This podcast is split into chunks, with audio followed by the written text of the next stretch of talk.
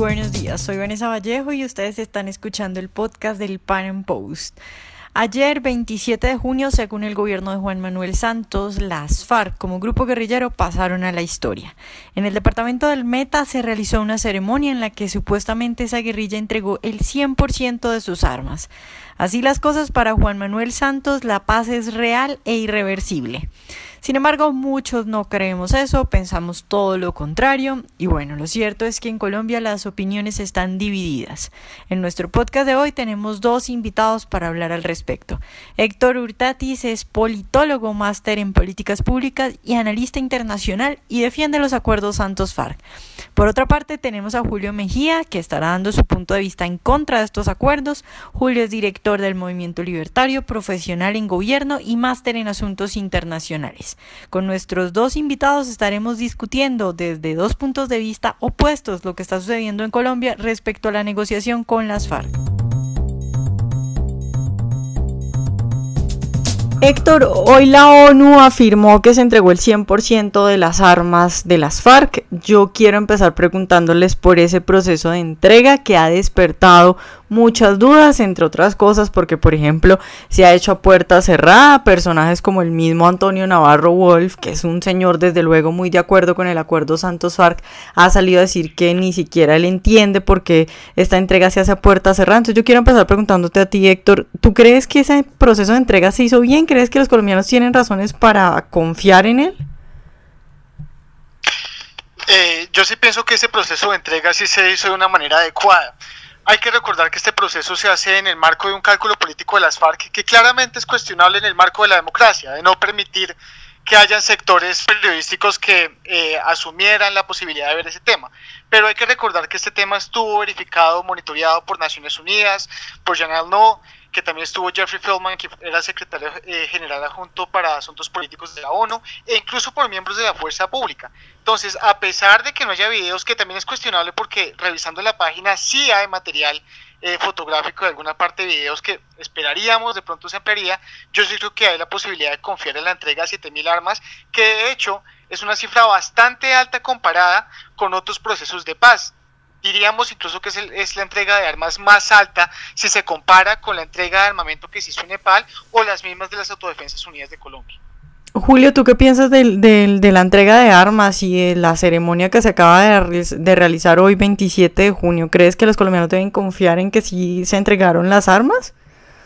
No, en lo absoluto, Vanessa. Yo creo que ha habido muchas irregularidades y creo incluso que al, ser tan permisivos las personas que están de acuerdo con el proceso como se está llevando y permitir, por ejemplo, que haya unas contradicciones tan enormes como que el gobierno anuncie oficialmente que hay 14.000 armas y repentinamente digan que el 100% de las armas son 7.000, eh, genera más dudas. Y no le están haciendo un favor al proceso los que creen en él al aceptar a ciegas estas cifras y creer que porque es la ONU, entonces efectivamente es así. Yo quiero recordar que las Naciones Unidas también han tenido escándalos por corrupción y también han tenido problemas. Es solamente una parte de la burocracia internacional que también merece ser eh, cuestionada y también uno merece ser escéptico sobre todo lo que está ocurriendo.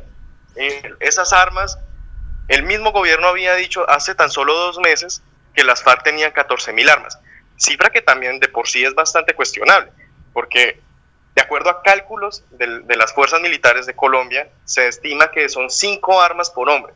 Esa idea de que son 7.000 armas y que esas 7.000 armas son para 7.000 hombres y entonces si se le jodió el arma, pues Paila le tocó salir de combate y eso un guerrillero menos que combate, eso no tiene ni siquiera sentido. Y lo que están haciendo las personas que apoyan el proceso al permitir que esa falta de seriedad del gobierno que anuncia una cosa y hace otra, lo que están haciendo es generarle aún más daño al proceso. Si ellos creen que le están haciendo un favor, así no es. Bueno, yo quería hacer esta pregunta como para contextualizar y, hablar un poco de lo que sucedió hoy, pero creo que ahorita eh, es necesario que pasemos, digamos, al asunto fundamental que les quiero proponer acá. Y es, por ejemplo, hoy Santos dijo en esa entrega de armas que la paz es real e irreversible. Y creo que el asunto fundamental es, ¿ese acuerdo Santos-FARC va a traer la paz o no va a traer la paz. Héctor, ¿tú crees eh, que es así como lo dijo, que estamos en una paz real e irreversible? Bueno, dos cuestiones. Eh, la primera, Efectivamente aquí hay muchos retos, es decir, se sabe que, la, que las FARC hayan dejado las armas no significa que se, se, alcance una paz absoluta, pero a mí sí me parece importante que uno se base en datos porque las suspicacias no ayudan a este debate para entender las complejidades que se vienen. Solamente hablo de lo siguiente, Colombia en 2016 cerró con la cifra más baja de homicidios en 42 años. Eso no solamente tiene que ver con las FARC, sino claro, con demás... Eh, crímenes que se cometen en las ciudades o algo, pero por lo menos estamos viendo pistas de que los hechos son tangibles y que estamos hablando de una paz, eh, por lo menos que empieza a generarse en Colombia después de tantos años de, de derramamiento de sangre y recordando obviamente que este conflicto dejó 220 mil víctimas. Entonces yo lo que hago es un llamado a claro, es, es entendible y es válido que hayan premisas contradictorias frente a este acuerdo de paz, pero lo que sí observo es que en, hechos tangibles, en datos estadísticos, hay que reconocer que el país ha avanzado. De hecho, para no ir más lejos, hay que ver el Global Peace Index, donde Colombia también ha tenido un significativo eh, avance. Entonces, asumiendo también las complejidades, asumiendo también las dificultades, no podemos llegar a decir que este fue un proceso completamente fracasado y que, bueno, qué sé yo, las Naciones Unidas hacen parte de una treta que impide ver la verdad. Entonces, eso me parece importante para aclarar la sensatez frente al momento histórico que el país está viviendo. Julio, ¿tú qué opinas? ¿Crees, estás de acuerdo con Héctor en que esto es un avance? ¿Qué piensas de la frase de Juan Manuel Santos de que tenemos una paz real e irreversible? Sí, eh, bueno, yo, yo creo que efectivamente ninguna de las personas que apoya el proceso eh, tiene una fe ciega en decir esto simplemente es la paz absoluta de, de Colombia. Yo sé que ellos entienden existen otros actores armados. Sin embargo, lo que dice Héctor es muy importante. Miremos cómo se han comportado las cifras de homicidio. En realidad, la disminución de los homicidios por cada 100.000 habitantes entre el 2015 y el 2016 es menos del 1%. Es decir, esos 7.000 fusiles que entregaron hoy supuestamente estaban callados, como dicen la frase, supuestamente estuvieron callados durante el 2016 que duró todo el cese de hostilidades y sin embargo la reducción de homicidios fue ínfima. Pero yo también quisiera recordarles a las personas que escuchan esto que en solo los cinco primeros meses de este año se ha presentado todo el desplazamiento, el número de desplazamiento que se suma durante estos cinco meses del, 2017 supera ya al desplazamiento que se, se dio durante el 2016. Es decir, la paz no ha llegado a ninguna de las regiones. Pero no solo eso, cuando uno analiza las cifras, porque cuando uno da la cifra global de homicidios, por supuesto que que la historia puede sonar de una forma, pero hay que ser muy detallistas con qué está ocurriendo. De acuerdo al CERAC, en el 63% de los lugares donde había presencia violenta de las FARC registrada, se ha presentado un aumento o han quedado igual los homicidios para comparando entre el periodo 2016 y 2015. ¿Por qué 2016? Porque en 2016 hubo un cese de hostilidades de las FARC. Entonces, no es cierto que la, la paz está llegando, de hecho, todo lo contrario, si algo está aumentando es que la cifra de desplazados debería ser una alerta roja grandísima en la cara de la gente que apoya el proceso, pero están tan afanados por demostrar que, esto no es como Uribe dijo o no es como los enemigos de la paz dijeron, que no se están dando cuenta del daño que le están haciendo al país a ser muy poco críticos con lo que está ocurriendo. La cifra de homicidios sigue, de pronto sí, cae en las ciudades, obvio. Cae en Cali, cayó en Barranquilla, cayó en, Bogotá, eh, cayó en Cartagena, pero son lugares donde la violencia homicida está asociada más a la delincuencia común que al conflicto armado. Por eso es importante mirar qué ocurrió en los, más de 700 municipios que tenían presencia violenta de las FARC registrado. Y lo que ocurrió en esos municipios es que están aumentando los homicidios. El fiscal hace solamente una semana salió diciendo que lo que está ocurriendo es que la violencia homicida está creciendo en esos lugares, no está disminuyendo, la paz no está llegando y estos datos los está ignorando la gente a propósito y está permitiendo que el país vuelva a las mismas épocas de antes, donde la violencia homicida era pan de cada día. Claro, Julio, entonces, ¿tú crees que el proceso de paz, lo que llaman proceso de paz, el Acuerdo Santos-FARC, no solo no trajo la paz a Colombia, sino que ha aumentado la violencia? ¿Crees que ha sido peor eh, la cura que el problema, como dicen por ahí? Sí, sin lugar a dudas, lo que ha hecho el acuerdo digamos que más, que un problema de, que haya aumentado la violencia, porque lo que ha ocurrido es que efectivamente sacó a las FARC de esos territorios, pero al dejar el vacío de poder, la disputa territorial por hacerse con el negocio, un negocio que suma, dependiendo de la fuente, puede ser 4.500 millones de dólares, ese vacío de poder es el que está haciendo que se incrementen los homicidios y se incrementen el número de víctimas de desplazamiento interno. Eh, el acuerdo lo que, además de que ha hecho esto, de, de, haber sacado y no, no haber habido una previsión sobre la implementación rápida para ocupar estos lugares, efectivamente lo que hizo el acuerdo fue una, un desastre político, dividió a la gente entre pro-paz y anti-paz, una discusión absurda que, que, que, ni siquiera debería darse, pero efectivamente los dividió. Y además volvió a la gente tan fanática y tan, tan acrítica que permite que cifras así en la cara, que se sabe, que se sabe que el mismo ACNUR, la, la Agencia para los Refugiados, estima que solamente en estos cinco meses ya se superó la cifra de desplazados que se dio durante el 2016, época de guerra, y 2017, época de paz, y en época de paz tenemos más desplazados.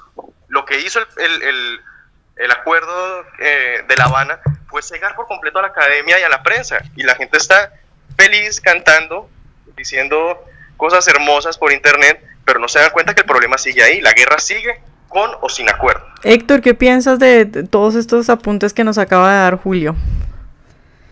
Verdad es que yo pienso que hay un desentendimiento ahí fundamental en lo que implicó eh, un conflicto donde una guerrilla se tomaba capitales departamentales, lo que sufrieron los soldados y eso. Es decir, a mí lo que me parece interesante es que aquí están confundiendo los retos que vienen en el país y que no se puede negar como si fueran resultado del fracaso de La Habana. Es que por Dios hay que aceptar también que este proceso lleva muy poco tiempo que medio se está implementando y que obvias razones se avecinan retos y que eso implique una directa causalidad de que eso sea un fracaso de lo que está pasando. Eh, lo que estoy diciendo es que efectivamente existen bandas criminales, clan Usuga, bandas neoparamilitares, como se quieren llamar, que efectivamente están copando los espacios que dejó las FARC porque es una relación natural de poder. Pero lo que me parece un poco insensato es decir que el acuerdo de La Habana es el que causa o motiva eso. Yo pienso que es un error significativo porque mostrar la correlación entre los temas americanos un estudio mucho más claramente esto es pensar desde los temas de, bueno, ¿qué trato le vamos a dar al narcotráfico? Que creo que es un debate que se tiene que dar y sobre todo entender que mucha parte de esta criminalidad que ocurre es por la misma ausencia del Estado.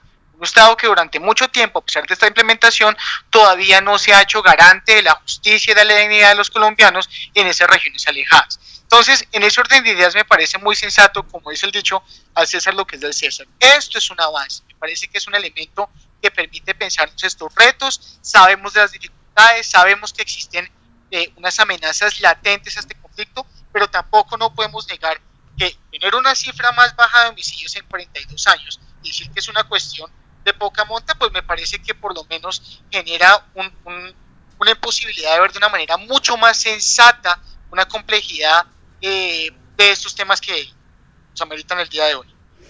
Bueno, Julio, pues ya para despedirnos, ¿alguna consideración final que quieras dar? Sí, eh, varias. varias, varias cositas que, que, pienso por ahí, porque, bueno, efectivamente no, echarle la culpa al acuerdo por, por el aumento de homicidios en las regiones, ojo, porque es que se tiene la cifra global de todo el país, de la cifra más baja en 40 años, en una tendencia decreciente además, porque es que en el 2015 y en el 2014 y en el 2013 ya la cifra de homicidios venía cayendo y efectivamente las del 2013, 2014 y 2015 fueron las más bajas en 40 años también porque la cifra de homicidios estaba disparadísima. Entonces eso no es ninguna victoria, lo que hay que mirar es qué está ocurriendo con los lugares donde estaban las FARC y lo que está ocurriendo es que hay una disputa territorial que ha aumentado el número de homicidios y ha aumentado la, la tasa de homicidios por cada 100.000 habitantes. Eso es una realidad. Ahora, Claro, el acuerdo no es culpable de que se aumente la tasa de homicidios en esas regiones o que permanezca igual eh, si se quiere. Lo que, lo que hay que entender y el problema fundamental del acuerdo es que parte de una serie de mitos del conflicto armado que simplemente no son realidad. Ese acuerdo estaba hecho para solucionar el conflicto de 1964, pero es que el del 2017 es completamente diferente. El conflicto armado del 2016 y 2015 y, y de esta última década está estrechamente relacionado con la rentabilidad de la cocaína. Y mientras eso no se solucione, siempre va a haber un grupo dispuesto a apoderarse del negocio a, sangre y fuego con tal de poder quedarse con ese negocio que es tan lucrativo. Entonces, lo, lo único que hizo este acuerdo fue montarnos una carga enorme a los colombianos, una carga fiscal enorme, una deuda pública enorme, un gasto público eh, espantoso, que todos nosotros tendremos que pagar a cambio de nada, porque es que la cifra de homicidios continúa intacta, la global, la de todo el país, mientras que en las regiones aumenta, mientras los desplazados siguen aumentando. Entonces, a mí me preocupa mucho que exista una, una, una resistencia a ver la realidad. Y sí, yo entiendo, es un tema político y es un tema electoral, claro, pero eh, al, al, guardar silencio las personas que están a favor del proceso de paz, no le están haciendo un favor al proceso, lo están dañando, porque es que hoy se dice que se entregan 7.000 armas, supuestamente eran 14.000 hace solamente dos meses. Yo quisiera decir además que las incautaciones de armas que llevan eh, durante algunos años ya han sumado más de 7.000 en el bloque oriental, más de 13.000 en el bloque noroccidental. Entonces estas 7.000 armas realmente no, no, representan una mayor cosa. Hay que decir además que las FARC es, es inverosímil que haya un arma por hombre, eso no tiene ni sentido. Y además de eso, que hay que tener en cuenta los cartuchos, es decir, las municiones que tenían las FARC para disparar. Algunos artículos asumen que, o, o están encontrando que estos, estos cartuchos pueden llegar a sumar hasta 5 millones de dólares si se venden en el mercado negro. Entonces, me, me, preocupa bastante la ceguera del país, me preocupa muchísimo que la gente esté guardando silencio y simplemente aplauda cada vez que sale Juan Manuel Santos con un show como el que sacó hoy o como el que viene sacando desde que empezaron las negociaciones y no se pongan a hilar delgado, porque si no hilan delgado, el problema va a continuar. Y la cifra de homicidios, bueno, la global cayó y cayó en las ciudades, no cayó en las regiones. Pero tarde que temprano, es este, esta, esta falta de visión, esta miopía, nos va a cobrar, nos va a pasar la factura a todos los colombianos. Héctor, eh, ¿algunas consideraciones ya para despedirnos? Sí, claro. Eh, es evidente que habrá un porcentaje de esas armas y hay que aceptarlo, que seguramente se irán a otros sectores. Pero eh, quiero comentar lo siguiente. Y aquí aquí uno diga que la ONU, que la corrupción, eso, eso son simplemente sospechas. Si no hay pruebas, entonces no, no son datos concretos o científicos por una parte. Y yo quisiera, uno tiene que entender que los procesos de paz, si uno quiere entender más o menos el grado de éxito o no, pues hay que compararlos. Entonces mire que yo tengo una cifra muy interesante. Alrededor de 34 mil combatientes que estaban en las guerrillas maoístas de Nepal entregaron 3.475 armas. Durante mucho tiempo también hubo exactamente el mismo debate, que porque tan pocas armas o lo que sea, y bueno, mal que bien, fue un proceso muy significativo que permitió un avance eh, en Nepal y que hoy en día es incluso un, caso emblemático de reconciliación. Y claro, yo no voy a, lo voy a aceptar que existen efectivamente eh, amenazas y que son cuestiones preocupables. En, el, caso de las autodefensas fueron menos de .58 armas, estoy acá viendo los datos, o sea, menos de un arma por combatiente y buena parte de ese armamento se fue a sectores de Bacrim. Por lo pronto, insisto, son suspicacias porque lo cierto es que no hay da datos específicos concretos que hablen del total de armas que había en las, en las FARC. Lo cierto pero, es que hay un grupo de veedores que están aceptando el tema y que claro, como insisto, Julio, hay retos, pero me parece que demeritar que la entrega más alta que ha habido de armamento en procesos de paz monitoreados por la ONU se tome como una cosa de segundo nivel o de poca monta. Es que estamos hablando... pero, pero yo sí quisiera preguntarle, ¿qué opina que hace solamente dos meses el gobierno oficialmente dijo que había 14 mil armas y hoy se hayan entregado 7 mil? ¿Eso no le, no, no le genera algo de suspicacia? Julio, claro que me genera suspicacia. Julio, claro que me genera suspicacia y tiene toda la razón. Yo de hecho también le confieso, también estoy mirando y preguntándome, bueno, pero ¿por qué fue la razón que efectivamente pasó eso? Sin embargo, lo que no me parece sensato es simplemente demeritar y decir que esto no fue un hecho contributivo para la paz de Colombia, por lo menos para avanzar en ese norte. Y más aún, entiendo que en este proceso hubo monitoreo de Naciones Unidas, hubo monitoreo de la fuerza pública y se ha dado una declaración que las FARC han dado el total de las armas. Hasta que no se pruebe lo contrario, pues no me parece sensato empezar a entrar a suspicacias porque entramos en un terreno muy fangoso que no está conforme a la verdad. Ojalá hayan disfrutado nuestra entrevista de hoy. Recuerden seguirnos en nuestro canal de YouTube y en nuestras redes sociales para disfrutar de todo nuestro material. Nos vemos en un próximo Panam Podcast.